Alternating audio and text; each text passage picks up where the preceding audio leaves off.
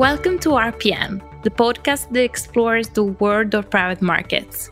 I'm your host, Graziella Scassillo, and today I'm happy to introduce the third episode of our special on climate change. This time, Suzanne Tavill is joined by Jean Marc Champagne, Head of Environmental Finance for Asia Pacific Area and Bankable Nature Solutions at WWF. They're here to discuss new ways of bringing private capital into the natural capital sector, as well as the plethora of opportunities in the fast growing market for nature based solutions. It's a very interesting topic. So, with that, I'd like to welcome Suzanne. Welcome to all our listeners, and it's a pleasure today to be joined by Jean Marc, who is something of a rarity, having worked at the center of finance and investment banking, and now having shifted his attention and being on the front line in investing around nature. We're going to really benefit from his perspectives and it is really my pleasure to welcome him and thank him in advance for his time. Thank you, Suzanne. It's a, it's a pleasure to be here, and I'm, I'm very happy to join the podcast. And uh, thank you for uh, the invitation. So, to get us started, let's ease our way in and first start by addressing the topic of biodiversity. Now, as our listeners will appreciate, biodiversity really talks to the plethora of species that inhabits the planet, be they human, plant, animal, or bacteria. But we see this topic emerging more and more in mainstream media as well as in mainstream finance discussions. Now that's my perspective on it, but would you agree with that view that it's shifting to mainstream? And also, if you could highlight some efforts or initiatives that you see happening that potentially could be even more catalytic around this topic. Yes, Suzanne. I think you know it, it's interesting because when I first started in this, as you mentioned in my in, in the introduction, I um, moved from finance into the world of development or sustainable finance. Um, and you know, when I first came over, the the big area of concentration seemed to be on on climate change only, um, and some other areas are involving around carbon. But recently, and, and for very good reasons, uh, I think the the, the, the conversation has changed. It's become focused more or uh, started to take account of biodiversity, um, and that's that's very good because what has happened, I think we saw, um, you know, while it was focused on climate change, and that's a very big issue, um, there was a lot of areas that were lacking in terms of actual nature for you know finance considering nature. So this has been, I think, you know, in the last year or so, a pretty big development and I think it's it's very good for um, for for nature and for more traditional conservation um, to get the financial industry and investments focused in this area. But I would say this: it's also a potential risk um, because it's a potential risk in how it's done. I should say um, biodiversity. You know, it, while it's really important, it's it's also important that we don't fall into an area that you know something that is a buzzword that's just being thrown around to look like you know, for the financial industry, for example, to look like they're actually doing something um, that is good. With that said, um, getting this on the agenda in the first place is a very big step. And some of the initiatives um, that I think are going for, I mean, the one, I mean, you have the traditional ones like the CBD um, and COP15, but I think the one that is really actually going to, you know, it, it's still in its early days, but the one that's going to make a difference um, in the future will be the TNFD. So that's the Task Force for Nature um, Financial Related Disclosure. And that, to me, that is a that can potentially be a big game changer. Now, similar to the TCFD, which is the Task Force for Climate Related Disclosures, the Climate Related Financial Disclosures, um, it will have a similar framework or similar um, uh, methodology to trying to disclose um, more risks uh, related to nature, like the climate uh, initiative does. The issue, though, is why it's still early days, and I think there's a long way to go. Is that the uh, TNFD, in, you know, in trying to find nature-related uh, financial issues or risks, it's very difficult to quantify that. I mean, if you're at a financial, you know, if you're if you're you know financial if you're an equity analyst for example and you're looking at a um, you know particular company you know how do you you know how do you value that? And how do you look at you know where those risks lie and who you know is there a common framework for that? So disclosure is a big issue and same goes for the the TCFD because in in europe or the us disclosure is a lot better. For example in asia it's much more difficult. Um, so it's going to be doubly as hard for um, the TNFD but i think it's a really good start let's now join um, that topic and talk about bankable nature solutions, which is the area where you are particularly focused today. Can you explain what the space actually involves and also any highlight any differences between your focus here and the broad topic of biodiversity that you just introduced? Yeah, sure, Suzanne. Um, Bankable Nature Solutions was something that we created about, I would say, about three years ago, almost almost four years ago now. The reason why we came up with this is because we were being asked by the private sector, mainly financial institutions, um, that they were saying, "Look, we want to get involved with these type of projects that focus on things like biodiversity and conservation and the environment in general but there's not enough projects out there that are are large enough and good enough for us to invest in. Um, the you know the space is very fragmented. We want to find something you know we we need big projects to invest in to get involved. So the real crux or the real um, point behind the initiative or the, the whole program that we're, running here is that we want to mobilize or catalyze private sector capital to go into conservation because we found that if you look at the money that goes into conservation right now, it's clearly not enough. I mean, we're talking about development bank and development agency money. Um, we're talking about um, foundation capital. That is not enough to get even anywhere close we want to you know to where we want to get to actually accomplishing any of the SDG targets if you use that as a as a maybe a way to quantify mm-hmm. a measurable quantification. What we need to do is to make conservation profitable or a business proposition. So therefore, that because that investment money is only or that money is only going to come in for investment. It's not going to come in for donations. So we have to make these projects that we work on um, profitable or have some kind of revenue stream that can then pay back investors at a rate that they think is worth their time. So that's where we came out with this. So that's, that's what it really is. And so what we try to do is we want to find projects that have strong environmental impact. Um, and that could be, you know, from anywhere from, you know, climate mitigation and adaptation to, you know, biodiversity, um, you know, improvement in a particular landscape where we're focusing. Um, and then the second thing we want to do is we want to make sure there's a business case and it has, you know, it's basically bankable, hence the word. And then the third point, which is scalability or replicability though that is absolutely essential to getting the private sector involved because a lot of the projects that have been out there while they're good in in in, in their form they're just not big enough to get the private sector uh, interested no, that's helpful to understand. So I think the first point, though, I want to just clarify is when you thinking about these projects, or I mean, looking at underwriting them, for you, they need to have a commercial rate of return. Would that be correct? We well, it depends on who our investors are. So we we will come in and basically as WWF, I mean, we're not a uh, investment bank, so we will look at them from a standpoint. We basically we're conveners of parties, and we help structure these uh, and first evaluate and then structure these projects um, to make sure they're ready for investment. And it depends on who the investors are. But yes, typically our investment our investor uh, base, uh, they would they want to have uh, projects that have a commercial rate of return. That's correct.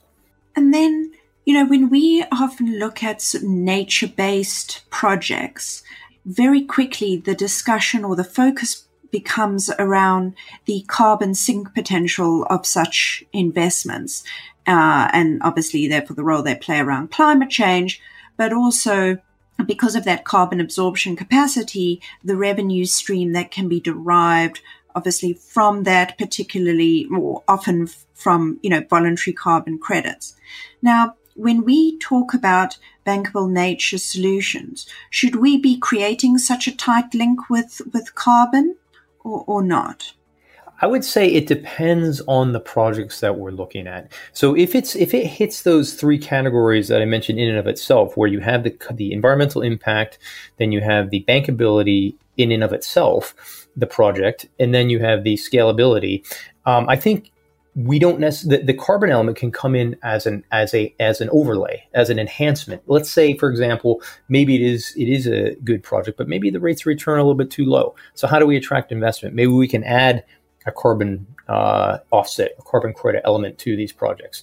So that that that's possible. Or maybe that it's a great project anyway, and we just want to add it on because it, it, it makes sense. I mean, we're looking at a project in, in India where it's going to be a huge opportunity for carbon uh, offsetting and high quality carbon offsets. So that could be a potential. Um, that could be potential right there. But now, where it could be used when something is not bankable, if we're talking about a pure nature based solution, um, it could be used in that regard, where let's say it's something of mangrove restoration. Well, you know, mangroves in and of, in and of themselves are not really, you know, bankable. That you can't have a business per se around uh, mangrove restoration, but you can add the carbon offsetting element to that that will then make investors interested.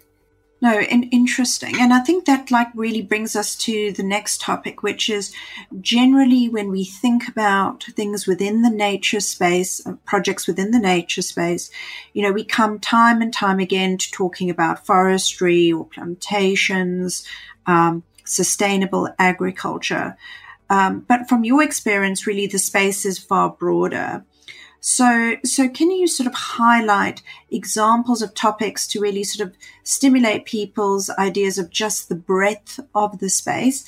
And as you yourself highlighted, you know, the scale issue is really important. And so out of the plethora of opportunities that potentially you see, maybe just draw our attention to, um, you know, those spaces that you believe could absorb larger sums of capital. We're looking at one, for example, in like I mentioned earlier in India, um, where it's basically a project that's taking agricultural waste, in this case rice paddy straw waste, and putting it through a anaerobic digester, and then turning that into energy. So. Mm that is a that is an example of, of of what we're you know what we're doing there, and that's less so of a forestry project, but it is related to agricultural waste. Other ones that we're working on that are a bankable project that are it's not directly related to um, carbon sinks at all, but it's related to climate uh, mitigation and adaptation is one we're looking at in, in Vietnam, which is a rice, uh, an integrated rice and aquaculture project. Um, so what we're doing there is we're working on with uh, local rice farmers in the Mekong uh, Delta to improve their livelihoods uh, by integrating their rice production with sustainable shrimp farming. Um, and the idea behind that is, is that yes, we improve their livelihoods and we get we get other products. We have sustainable shrimp, um, and we can sell that at a higher level. But we also are working to bring in the natural sedimentation process into the delta because what's happening there, the problem is, is that the delta is sinking and it's a major problem because you have sea level rise, you have the, the, the delta sinking because of land subsidence, and then what we're trying to do through natural ir- irrigation is to bring that back and to help the land slowly build back up. So there's many projects that we can go into or look at, and even here in Hong Kong, um, we're looking at a project that is is so what we want to do here, um, and this won't have a carbon element to it, but what we want to do here is we want to there's there's a basically Hong Kong imports almost 90% of its fish and, and they import most of their food, but 90% of its fish comes from uh, overseas and it's flown in with a huge carbon footprint. Mm, um. Yeah, that's right. And then we found out though, or after COVID, how reliant we are on that and how you know, there was a scare. of, You know, the shelves were, you know, all the, the, the panic and people buying things, and there was a, a, scarcity for food for a while. But then, you know, we started to realize, you know, and I think a lot of countries in, in, in territories have realized that, you know, we need to have, you know, some self sustainability here, some self, um, you know, food that we grow ourselves. So what we're trying to do here in Hong Kong is actually have our own fish cultivation. We, there is some, but it's very small. So what we want to do is build a best-in-class uh, sustainable aquaculture, which is in the open water. So it's mariculture, um, and we want to build a pilot and have that set up and that's being you know we got some funding for that so what we want to do is take the grant capital and then expand into you know basically getting investment capital or using a major private sector partner that will work with us on these projects to come and do something like, for example, supply chain financing to get the money from a bank directly to the smallholder fish uh, farmers. And so what we want to do is, is see if that whole thing works and then expand that throughout the greater Bay Area. And then another one that we're looking at that's that's kind of local as well in Hong Kong, but can really scale up around the region for our for the Asian Australasian flyways is basically looking at how we can work on projects on on near or close to wetlands.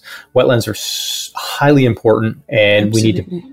And that's right, and we need to preserve those. And so we're looking at ways of how we can preserve wetlands. Now, next to a lot of these wetlands, you have um, there's a lot of aquaculture actually next to wetlands, and so we're looking at ways of how we can um, use different methods to either well, basically, either want to revitalize current uh, aquaculture ponds or fish ponds that are there that have been kind of abandoned or ones that are there but they're not doing very well in terms of money in terms of you know profitability and then these farmers want to abandon them. So what will happen is that happens then there's a potential for rezoning there's a potential for losing the wetlands. So we want to encourage these farmers to keep operating um, and not abandon them. So therefore we can then um, preserve them. So what we're trying to do is how do we add income to their already small or declining margin uh, fish business. So what we want to do is add things like floating solar panels, um, or what we've looked at, what they have in Bangladesh, which is really amazing, is looking at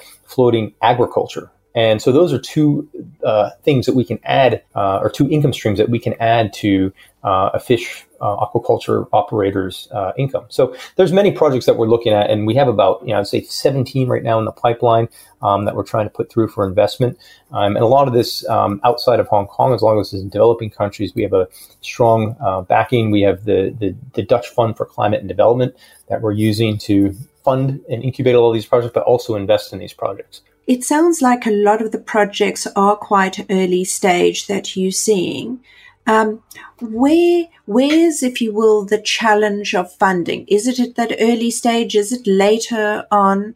You know, and, and maybe talk to us some about some innovative sort of approaches that you've seen in terms of addressing um, I- addressing that pipeline, if you will. Suzanne, that is an excellent question. I'm so glad you asked that because to th- that question is the is the I guess you can say the million dollar question because right now what I'm finding is that the hardest thing to get funding for is the origination and the incubation. So we're working with either internally at WWF with our conservation staff all around the world, or we're working with entrepreneurs that come to us and they um, they have an idea and they say, okay, here's our idea. And then we, you know, some of it, you know, sometimes they come to us, it's pretty good, but we got to fix that and change it. And, you know, with the conservation, with the actual environmental impact, but also the financial, um, you know, how it looks financially for an investor. So that's, that's what we're doing. But yeah, we're starting at the very early it's stage. Re- it's really sort of redefine seed financing, right?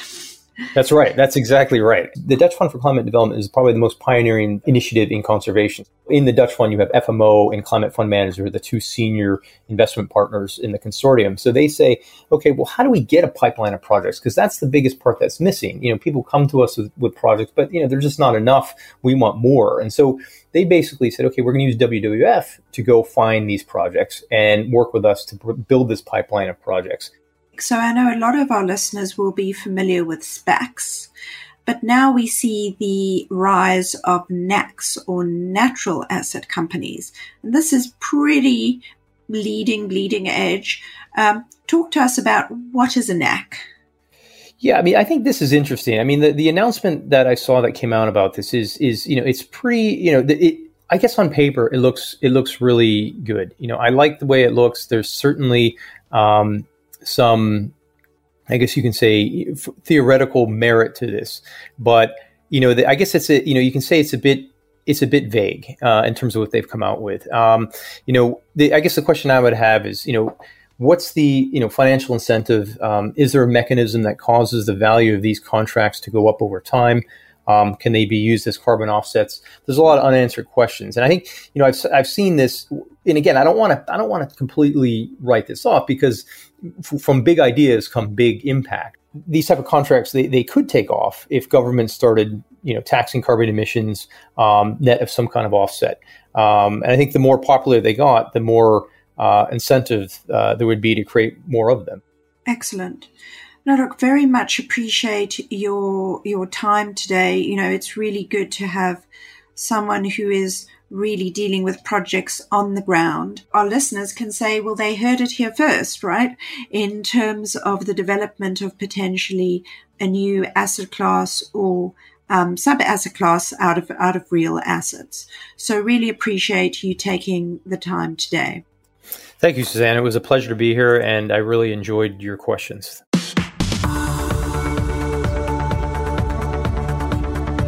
That does it for this episode of RPM. A very warm thank you to Jean Marc for being so generous with his time.